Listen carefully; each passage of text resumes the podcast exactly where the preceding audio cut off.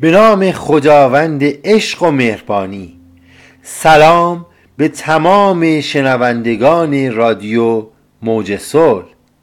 من سروش آقازاده بسیار خوشحال از این هستم که در بخش داستان در خدمت شما. ادامه داستان هیچکس نوشته سروش آقازاده. فصل هشتم قسمت بیست و هفتم دسیسه. با طلوع خورشید آرام آرام فضای امارت از سکوت خارج گشت. هر کس به دنبال انجام کار و مأموریتی بود. جوان و دختر زیباروی شاد و بشاش از اتاقهایشان بیرون آمدند و با هم برای صرف صبحانه بر سر میز رفتند.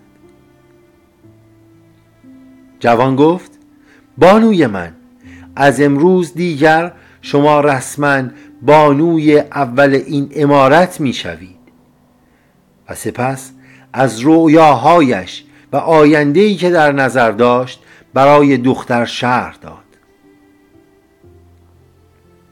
دختر هیلگر نیز بسیار شادمان شد.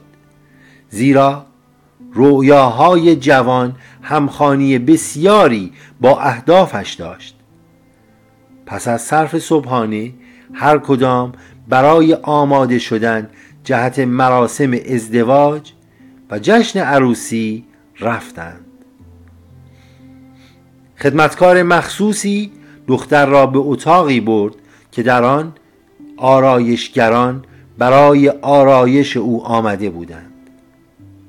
آنها صورتگران ماهری بودند که پیشکار آنان را استخدام کرده بود. گروهی را نیز برای سرگرم کردن مهمانان که به انجام نمایشات مختلف می پرداختند و همچنین نوازندگان چیر دستی که بسیار زیبا می نواختند برای آن شب استخدام نموده بود. پیشکار برای مراسم آن شب بسیار زحمت کشیده بود. بر همه امور نظارت داشت و مدیریت می کرد جوان که تلاش های صادقانه او را می‌دید دچار تردید و دودلی می شد ولی بلافاصله حس حسادتی که دختر هیلگر در او برانگیخته بود غالب میگشت. پیشکار به نزد جوان آمد و گفت ارباب همه کارها انجام شده است. شما هم باید آماده شوید. به زودی غروب می شود و مهمانها می رسند سپس جوان را به اتاقی بردند و مشغول آماده کردن او گردیدند.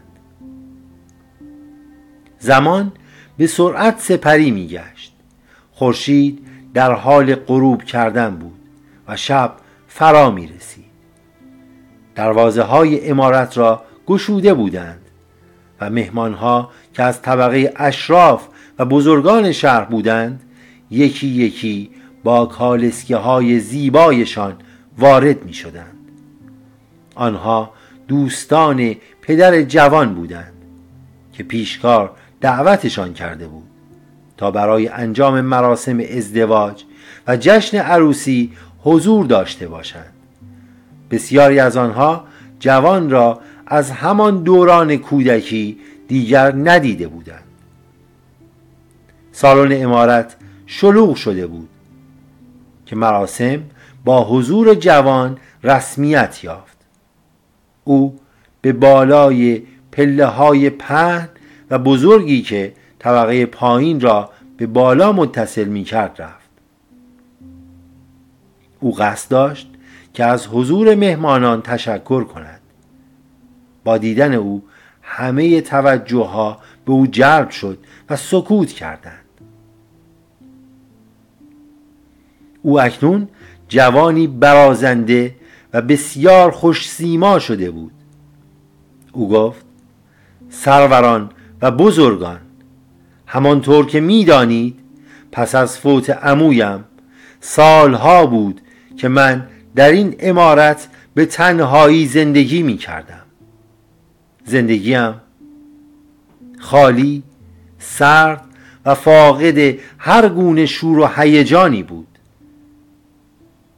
دست تقدیر دختر شایسته ای را بر سر راهم قرار داد که زین پس زندگیم را پر و سرشار خواهد نمود. از شما سرورانم سپاس گذارم که برای این شروع تازه در کنارم هستید. در همین لحظه در اتاقی در طبقه بالا گشوده شد و دختر زیباروی به همراه چند تن از همراهانش از اتاق خارج گردید. او در آن لباس و با آن آرایشی که آرایشگران انجام داده بودند چون خورشید می درخشید. زیبایی او خارج از توصیف بود. دختر زیباروی با وقاری خاص از پله ها پایین آمد و در کنار جوان قرار گرفت. همه مهمانان از این همه زیبایی شگفت زده شده بودند. جوان دست دختر زیباروی را گرفت و با شروع موسیقی رقص آغاز گردید. جوان از شادی در پوست خود نمی گنجید. گویی هیچ وزنی نداشت. آن دو رقص زیبایی را آغاز نمودند. پس از رقص و پایکوبی مراسم ازدواج بسیار با شکوهی برگزار شد. و آنها رسما زن و شوهر گردیدند. پس از اتمام مراسم ازدواج با شام بسیار مفصلی که بر سر میزها در باغ چیده شده بود از مهمانان پذیرایی شد. دقایق به سرعت سپری گردید. و آن شب فراموش نشدنی برای جوان و دختر زیباروی به پایان رسید. مهمانان رفتند و آن همه شور و هیجان به اتمام رسید و امارت در سکوت فرو رفت. از فردا صفحه جدیدی در زندگی آن دو ورق می‌خورد. بامدادان هر دو از خواب برخواستند روز باشکوهی بود. همه چیز در نظر جوان تازه و نو بود. او به محبوبش رسیده و مست آن عشق بود. با هم برنامه های زیادی ریخته بودند. اما جوان نمی‌دانست که تمام آن برنامه ها رویا و خیال خامی بیش نیست. از فردای همان روز دختر هیلگر با سعی و تلاش میکوشید تا تمام کارها را بیاموزد و همه چیز را در اختیار بگیرد. او بسیار باهوش بود و در مدت اندک توانست بر همه امور مسلط گردد. در این مدت رفتاری بسیار عاشقانه با جوان ساده دل داشت. و کاملا از هر جهت اعتماد او را جلب کرده بود. در هر موقعیتی که پیش می آمد شروع به بدگویی از پیشکار درستکار و با وفا می نمود ذهن جوان را آلوده و مشوش می ساخت و برای این کار دشمنی پیشکار را نیز برمیانگیخت به جوان توصیه می کرد تا رفتاری نکند که پیشکار متوجه شود.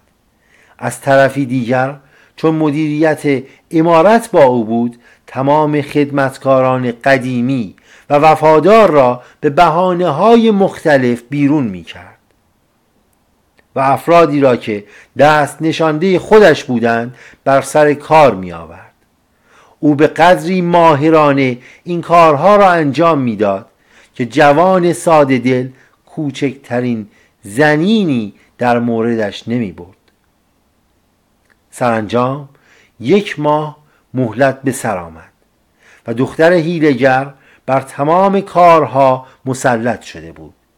روزی به جوان گفت ما دیگر به آن مرد خیانت پیشه که به همسر اربابش نظر دارد احتیاج نداریم اگر صلاح میدانی او را اخراج کن. جوان ساده دل که با تمام وجود در اختیار دختر هیلگر بود و آن عشق عقلش را زایل کرده بود پذیرفت. امیدوارم از شنیدن این داستان لذت برده باشید. ممنون که شنونده رادیو موج صلح هستید. اگر تمایل دارید برای شرکت در کلاس های خانواده صلح در زمینه روانشناسی، خودشناسی، مباحث متافیزیک و انرژی درمانی شرکت داشته باشید به این شماره دو صفر نود پانصد و پنجاه و دو هفتصد و نود و چهار بیست و سه دو صفر در واتساپ پیام دهید. و همچنین برای حل مشکلات خانوادگی و کاری و اسکن انرژی می توانید وقت مشاوره بگیرید. در واتساپ پیام دهید. شاد باشید.